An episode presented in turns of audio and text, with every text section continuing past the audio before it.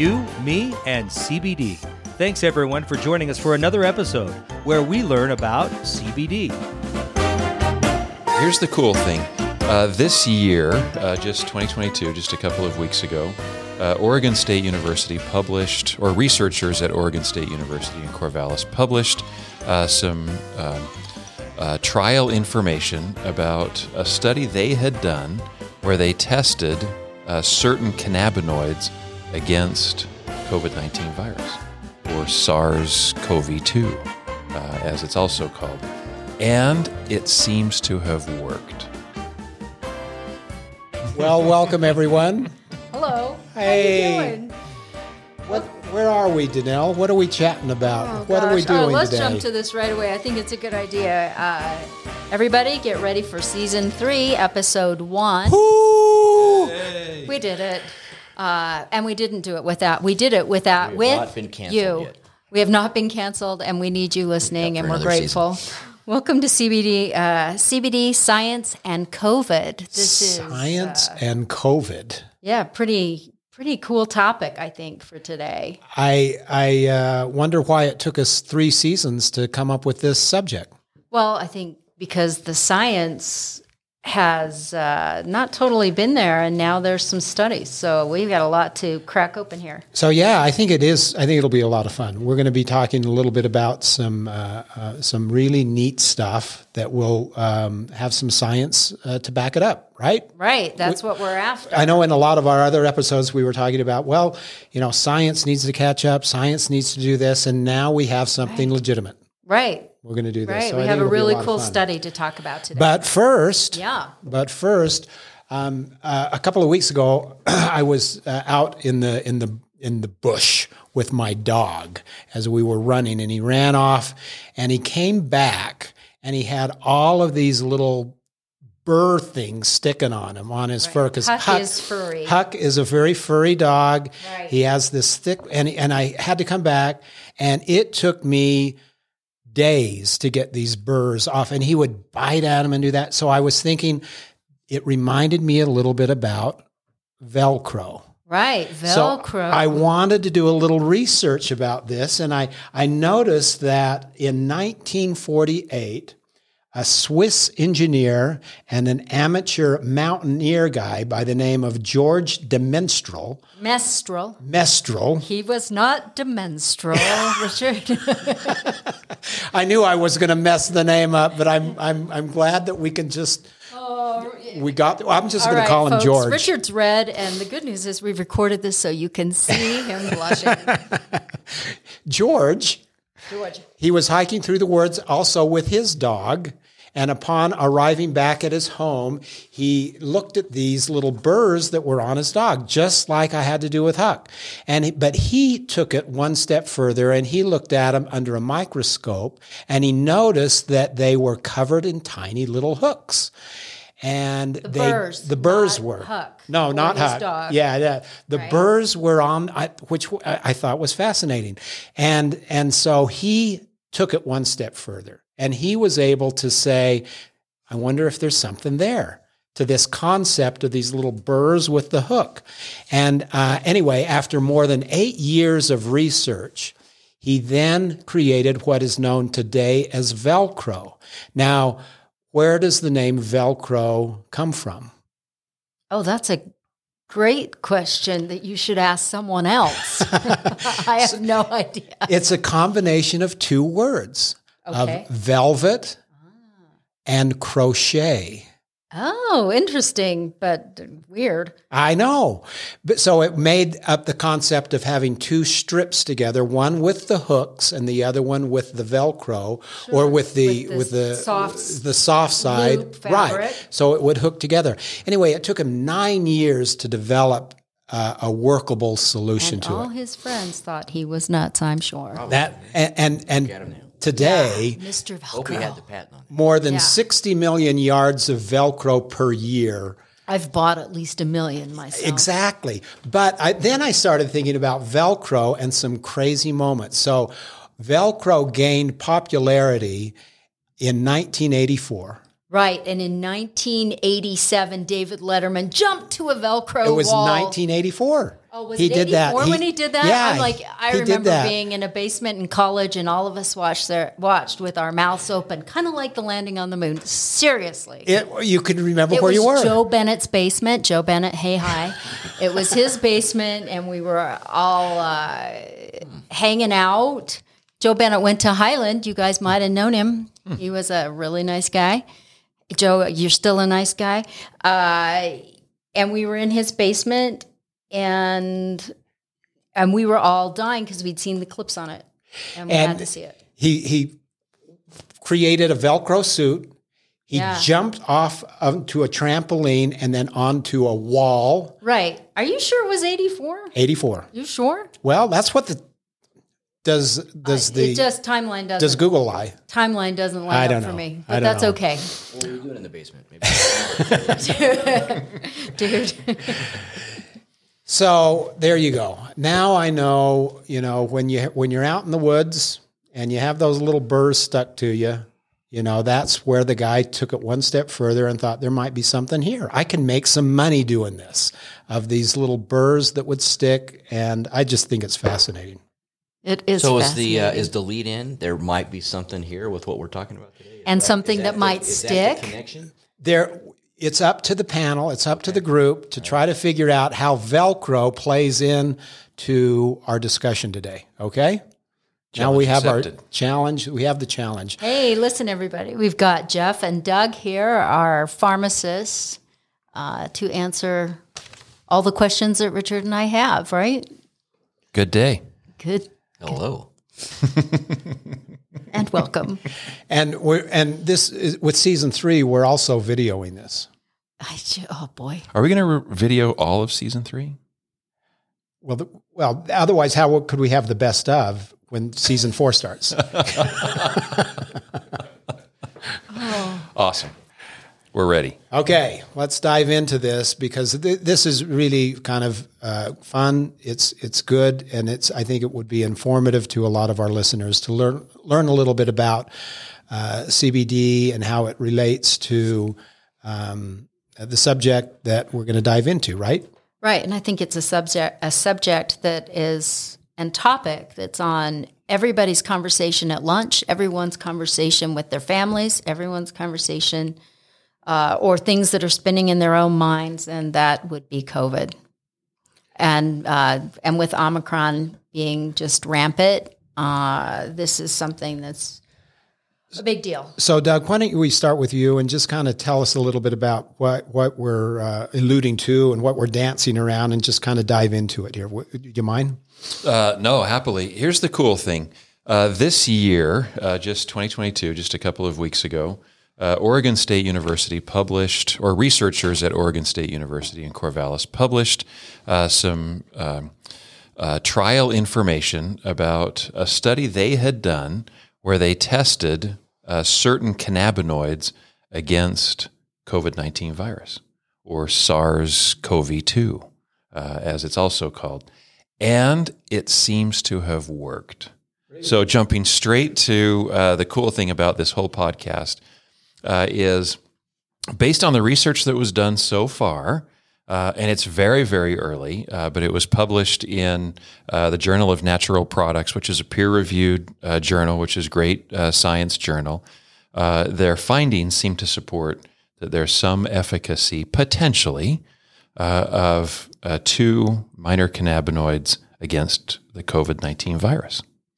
So that's it's really cool to talk about real science that's catching up with what people have surmised or wondered for a long time. There has been a lot of press about this, uh, and uh, the study has anybody can go out and Google uh, the study, uh, and it's uh, the the here's the cool thing: the full uh, journal article is available for free if you go to the government's website, this, which is PubMed, and then search for it. Then you can find a PDF right there and download it and read it yourself.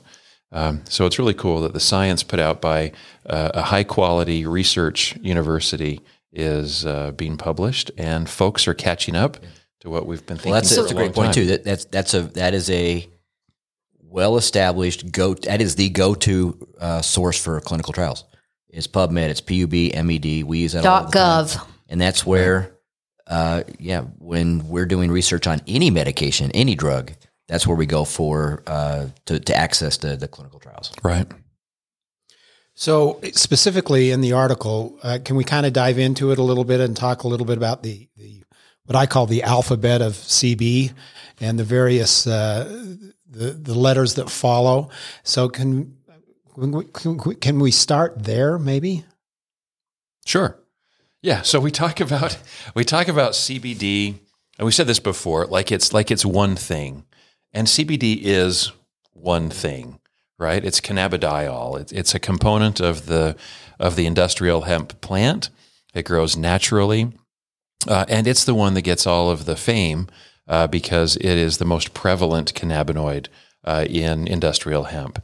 Uh, however, uh, it's not the only one. Uh, there are other cannabinoids, and they go by very similar names CBG, CBN, CBB. Uh, and then you have the acidic forms of all of those CBDA, CBGA, CBNA. Um, and so uh, there, there, it is an alphabet soup of cannabinoids uh, that we're talking about. And uh, the research that was done by Oregon State is really cool, and it focuses around two of those minor cannabinoids that nobody really talks about. The first is the acidic form of CBD, and the other is CBG, also called cannabergolic or cannab, yeah, cannaber, can, I got to say it right, cannabigerolic acid. Tricky. Bless you. Amen. Thank you. uh, and that's CBG. And so we'll, we'll just refer to it as CBG from here on Okay. out. And uh, it's really cool to think about these two and the interaction that they have with the SARS uh, CoV 2 virus. Uh, and, and that's really the, the concept around the paper that's been published uh, by researchers at Oregon State. And how does it work? Great question. So viruses are these little tiny, as you can imagine, you can only see them under the microscope, and they're ultra tiny. The way that viruses work uh, is uh, that they're spread uh, via either contact or liquid. So if you're sneezing, which is why we wear masks, if you're sneezing on someone and then someone inhales that, uh, then it gets absorbed uh, into the lungs, then into the bloodstream, and then that virus wants to find a place in its new host uh, and get into a host cell or a human cell, and that's how it replicates. So once it jumps in uh, into a cell, and Jeff, make sure I'm saying this right, uh, then the virus can replicate, and then it spreads within the human body. Uh, and so when it gets up into your sinus passages, uh, that's a warm, moist environment. That's perfect breeding ground uh, for a virus, which is just like any cold or flu or anything else. Usually comes in not from the mouth, uh, but via the nose or sometimes in the eye and the in the in the tear ducts. So the way that CBDA and CBG work uh, are that they change the way that the virus interacts with human cells. All right, I'm going to tie it back to Velcro. Okay. Ding, Here we ding, go. ding. Here we go. Here we go. So here's the cool thing. When you think about a virus, it has to, and it has to get into that cell, then it's kind of like a lock and a key. So the, the, the virus presents itself to a, to a human cell. It says hello, and the virus, or in the human cell I says think it says hello. hello. Oh, I like that. That's, It's like hi new home. that's coming from the basement. I was gonna, Right. Does that Oh, go I'm back sorry. to the basement? That's a bit. That is George. okay. It just says, "Hey, how's it going? Can I live here?" so, so sorry, I, I'm sorry. So, so it knocks on the human cell. The human cell says, "Oh, your your key matches my lock, so come in." The way that CBGA or the CBG and CBD work, they work two ways, and the scientific name is kind of fun. It's allosteric and orthosteric. Um, if it's allosteric, then the then the the CBDA blocks the lock so that the key can't get in. Or if you were a Velcro, it removes the hook so the hook can't hook onto the Fabric. the fabric. Um, and the other is orthosteric, and orthosteric means that the CBDA or the CBG change attaches to the human cell but but then changes the lock, so the lock and the key don't match up anymore. So it's really fascinating to It, think. it is about. fascinating, and but again, it's not necessarily new science. No, it's so not. that that's what kind of reinforces that this is not like off in left field. This is legitimate science. Is if you look at like so a couple of examples. So there's a class of medications called selective serotonin receptor inhibitors. They're Prozac, Celexa, right? The very Okay. common antidepressants, right? They they compete for receptors that the that the uh, and so they take the space. And so then serotonin is not absorbed. Serotonin stays out in the body. And So they're that's where you get the blockers. benefit, right. That's why they're called blockers. Right. So that's one example, right? And then like in HIV, which is probably a more similar example to COVID, Right. that it's a virus.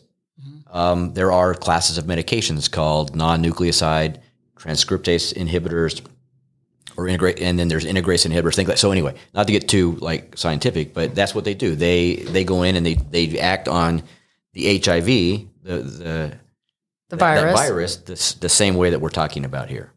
So it, again, it, it alters the ability of the virus to essentially replicate itself. Wow. So if the virus can't get into a human cell, then it sits outside and dies, and it, and it expires because it's It not needs able to get into the host in order to to propagate. Has an alien kind of It is, feel, doesn't it? Yeah, It's an alien force, right? absolutely. Sorry, just I think it's great. And I, I appreciate your kind of going off into the weeds and talking a little bit about that. I think it's important that people understand that we have pharmacists here right. And can try to make some sense out of this for the general public. And they can pronounce very long words from memory. That's highly impressive. But this, but this is where the science is going. So we're again we're talking about a couple cannabinoids, Right. right? We've we've had similar conversations here on this podcast, but just Yeah. in general around what CBDN does versus CBG versus CBD, right? So um, again, it's pretty exciting, but uh, it it's the the more science we get, the better for everybody with this. And so, you know, I think in a year, hopefully, we're having conversations around COVID, just like we've had in the last two years around anxiety and sleep and some of those other uh, disease states where there is a, a, a lot more evidence uh, by using this. And to Doug's point, I just want to again clarify that when we say CBD, it's a it's a little bit of a misnomer, right? So, I mean, we t- we say CBD a lot, but what what's it, what you know the, the the other term is really phytocannabinoid rich Right. right? Which is, you know, it, it is all of these different types of CBs, like D and G, that are in what you would purchase. Right. And so, and and you know, where the science is potentially going down the road too is if you want to use this for sleep and not maybe for anxiety, then you would you would maybe work, buy a product that is more geared towards just having that one isolated cannabinoid, which is pretty cool. It's really cool. It's really cool. It's a So- real, it's re, it potentially is per- a lot personalized medicine. We talk about that on the medical side a lot with uh, gene therapies and other things that are going on with science in the medical field. And I think that's you know there's an analogy here where we're really going to be able to instead of a shotgun approach, you know, target specific cannabinoids to disease states. But in the interim, a phytocannabinoid rich product is great because it helps with a lot of different things. Absolutely. So it sounds like CBD has a better PR person, Yeah, Right. It does. but we need to educate and let people know that these other areas are important to kind of focus in on or laser in on and how they can help, right? That's where the CBG, CBN come in.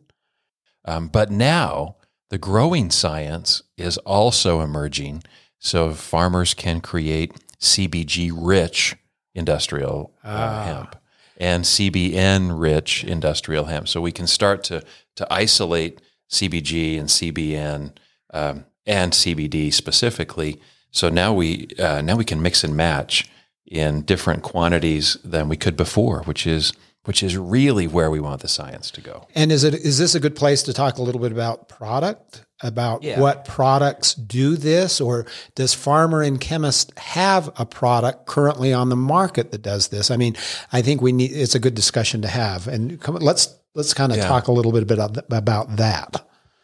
I think uh, I mean, Richard, you're spot on because the, the excitement around uh, the Oregon State Journal article uh, is that, that maybe COVID or maybe COVID can be affected by CBDA and CBG. Um, and and then the question is, how do I get it? How much do I use? How often do I take it? Those are all really good questions. We don't know yet. So here's the deal. The study that was done in, in Oregon was an in vitro study, meaning it was all done in the lab. Um, so uh, no human trials have been done to prove this out yet. Um, but that's okay. Uh, you know, what we start out with is like all drugs in Again, medicine. that's how all drugs start out. Right. Right. You, it all starts out in the lab. You've got to test uh, the the concept to see if that concept is going to work in vitro or in the lab. If it works in vitro, then the next step is to take it in vivo or into a body, um, and whether that's a human or it's some other animals and then- animal then or a humans, it ends fish or, yeah. Yeah. or something else. Uh, it kind of works up the chain eventually. Uh, but the science is, is really exciting just to think that real, real researchers in a well respected university, published in a peer reviewed journal, uh, are now saying that in vitro, it looks really good Proof of concept. That CBDA and CBG have an effect against the SARS CoV 2 virus. And the, and the natural next question is, is say you take it, is it Yeah. safe? I mean, even though it hasn't been tested, whether it works Well, or not, but the- is the it rest is of it safe? That, and that's one of the things I was going to say before you asked the product question is, you know, also want to point out that this is not THC. That's a good point. So, um, you know, with that, uh, there there is a, a, a lot of evidence suggesting the overall safety profile of again, quote unquote CBD. So there are some drug interactions, like we've talked about in ep- episodes past. Not a lot of side effects. If you take a lot of it, you get tired. Um, but you know, and it reinforced the fact that it, because it does act like a drug, like we've been talking about, Yeah. it does have some drug interactions. You know, please don't buy some random product in a vape shop, right? you know, research your product, make sure it has it's been lab tested, make sure it has certificates of analysis. Uh, you know, and and our you know whole thing is you know talk to a either a doctor or a pharmacist who can evaluate the other things you're taking and you know at least have a conversation about what to look out for. Well, and what about those certificate of analysis? How does that work? If you're looking down at, does it tell? It tells you specific amounts, right, of any minor cannabinoid it's or a full, cannabinoid. Yeah, it's a full analysis of of the product to to tell you what what is in it and the and the amounts that are in it, and also importantly, what's not in it. Right. So you know, and that's where I think some products, you know, maybe have some issues is they're not quote unquote pure. You know, they may be contaminated with other things, and so yeah, just make sure that. And, and and to your point, it's the amounts are important, and that's something we can also talk to people about because uh, I think one of the common issues over the last several years with CBD products is when people have tried it and have not seen a benefit, is they're not taking enough of it. So, in working with our chemist and looking at the, and doing research and everything else, there are certain minimum effective doses. So that's also something that a pharmacist can walk you through. Awesome. Absolutely. So, if, so if you were to look at the third party lab report um, and uh, you're looking to see if there's enough uh, CBDA or if there is enough CBG, um, you'll find out how much there is. Number one. So uh, all of all of the reports that are done by third party tests in the state of Utah report all the minor cannabinoids um, and their concentrations. So that's the good news.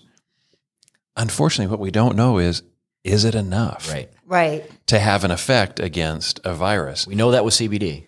Right. We don't know that yet here. And, and, and reinforce, and Doug said that earlier, just reinforce, we're not, right? We're not, I don't think anybody's there yet. We're not making any that claims, this treats but- or prevents COVID. There's a possibility down the road. We're not making that statement. It's intriguing, but so we can't, we can't say, well, our product has Right. this in it and it's enough to, you know, affect COVID. Well, but But but I could say of the of the five of us in this room, I'm the only one who has not had COVID.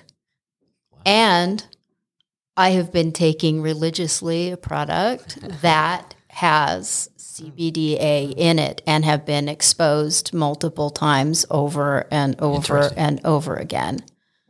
And I continue to test negative.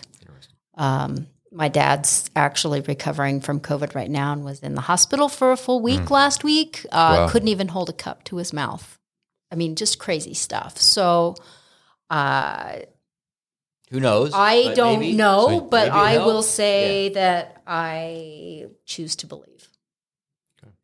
Well, I, the, the evidence is getting stronger. So for years, people have been claiming that CBD or industrial hemp or, or even cannabis, uh, full marijuana, has prevented colds or they haven't gotten us sick. Um, this might make sense, right? Now, now we might understand why. And the cool thing is, it's not just a treatment; it's preventative potentially because of the way that um, the the binding of CBD works uh, to inhibit the the the connection of the virus with the human cell. And, and, and another thing that we've talked about in the past as well is a lot of disease states are inflammatory disease states. So they cause, uh, you know, different reactions in the body. And what we do know, there is a lot of data showing that CBD has anti-inflammatory properties. So maybe that's part of it as well. That could be. I don't know. Yeah. Well, and and you know, colds. People will will keep getting colds. People, the flu, all the sure. flu shots. I think COVID is in this same category. It's not going away. It's just how we manage it, right? And so, Right. Yeah. So if you so co- the, the the fuller name, the more complete name for COVID is the severe acute respiratory syndrome coronavirus two. That's the name, but it's a coronavirus. CoV2, which Doug is talking about. But yeah, let's, yeah, yeah. So it's a it's a it's a coronavirus. Guess what? There are The other. the regular cold that you get every other year, that except for the last three, is also a coronavirus. and remember SARS from a couple years ago? Yeah, And the bird flu and bird from flu. China. Right. And no offense, China. all of those are, are all coronaviruses. Um, and I think what the researchers are saying, um, or extrapolating just a little bit, is that the potential for CBDA and CBG um, is really against coronavirus, period, not just COVID 19 Not just or this SARS CoV 2. or the variant. And that's the cool thing. So to your point, Richard, colds are going to keep coming. Maybe maybe Danelle's uh, already figured it out. Taking enough, to Jeff's point, every day is uh, what prevent has prevented her. well, it COVID also infection. keeps me arthritis free in my right hand. It helps my back to work. And by the way, I can bend over, folks. That's all I'm saying. Well, I can't think of a better place to end than that. I think we better end with that. I, I'm, I'm regretting I said bend over. I meant twist, fully twist. All right. we started in the basement and we ended here. All right, we're we back, back in the toilet. Look, I try. Okay. And until next time, oh. listeners, thanks for joining us. Thank you. Thank you for listening to You, Me, and CBD. Please refer and friend or write a short review. And if you're in the Salt Lake City area, we'd welcome you to stop by our Farmer and Chemist store. Or you can always go to farmerandchemist.com.